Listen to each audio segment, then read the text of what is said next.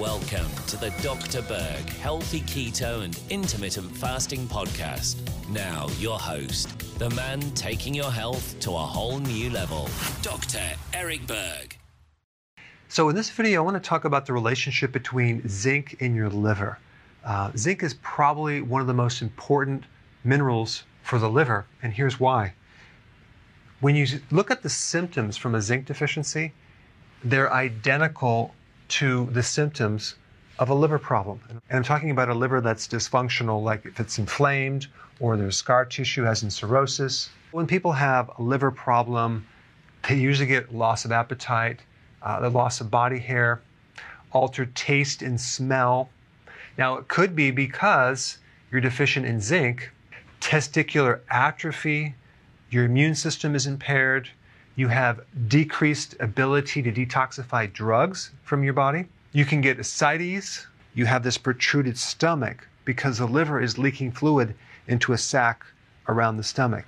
A deficiency of zinc can increase your risk for liver cancer, uh, inflammation in the liver, and a lot of skin problems. The question is is it the chicken or the egg?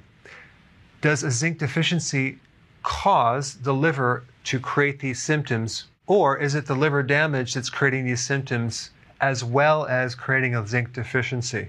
Well, that's very hard to tell because we do know in an isolated situation, a zinc deficiency, for example, will, will create low testosterone and testicular atrophy. But if the liver is damaged, you're not going to be able to get rid of estrogen, and you're going to get high levels of, of estrogen, which is indirectly going to cause a low testosterone situation. But what we do know is all these symptoms right here could be a zinc deficiency or it could be a problem with your liver. And by getting more zinc in your diet or taking it in the supplement form, you can reduce these symptoms right here and even sometimes prevent them as well as protect the liver. If you're not familiar with what foods are high in zinc, shellfish is at the top of the list. Beef liver, beef in general, lamb, other meats, seeds, nuts, dairy products, eggs. There is zinc in uh, whole wheat, but the problem is the bran in wheat products prevents the absorption of zinc because it has something called phytates. So, of course, to get the zinc, you want to avoid all grains as well as sugar because when you consume sugar, you deplete zinc. Unfortunately, a lot of people have a zinc deficiency and they don't know it.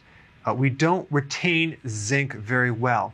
Um, if you're not consuming zinc from the diet, uh, chances are you're going to be somewhat deficient, and it's going to start on a gradient. And you may not even notice a full blown deficiency until later because some of the subclinical or subtle signs of a zinc deficiency could be like fatigue and weakness and lethargy that you may associate it with something else. If you have any liver problem or any attention that you potentially could have a liver problem, make sure you have enough zinc in your diet because that's very, very important, if not the most important mineral to support a healthy liver.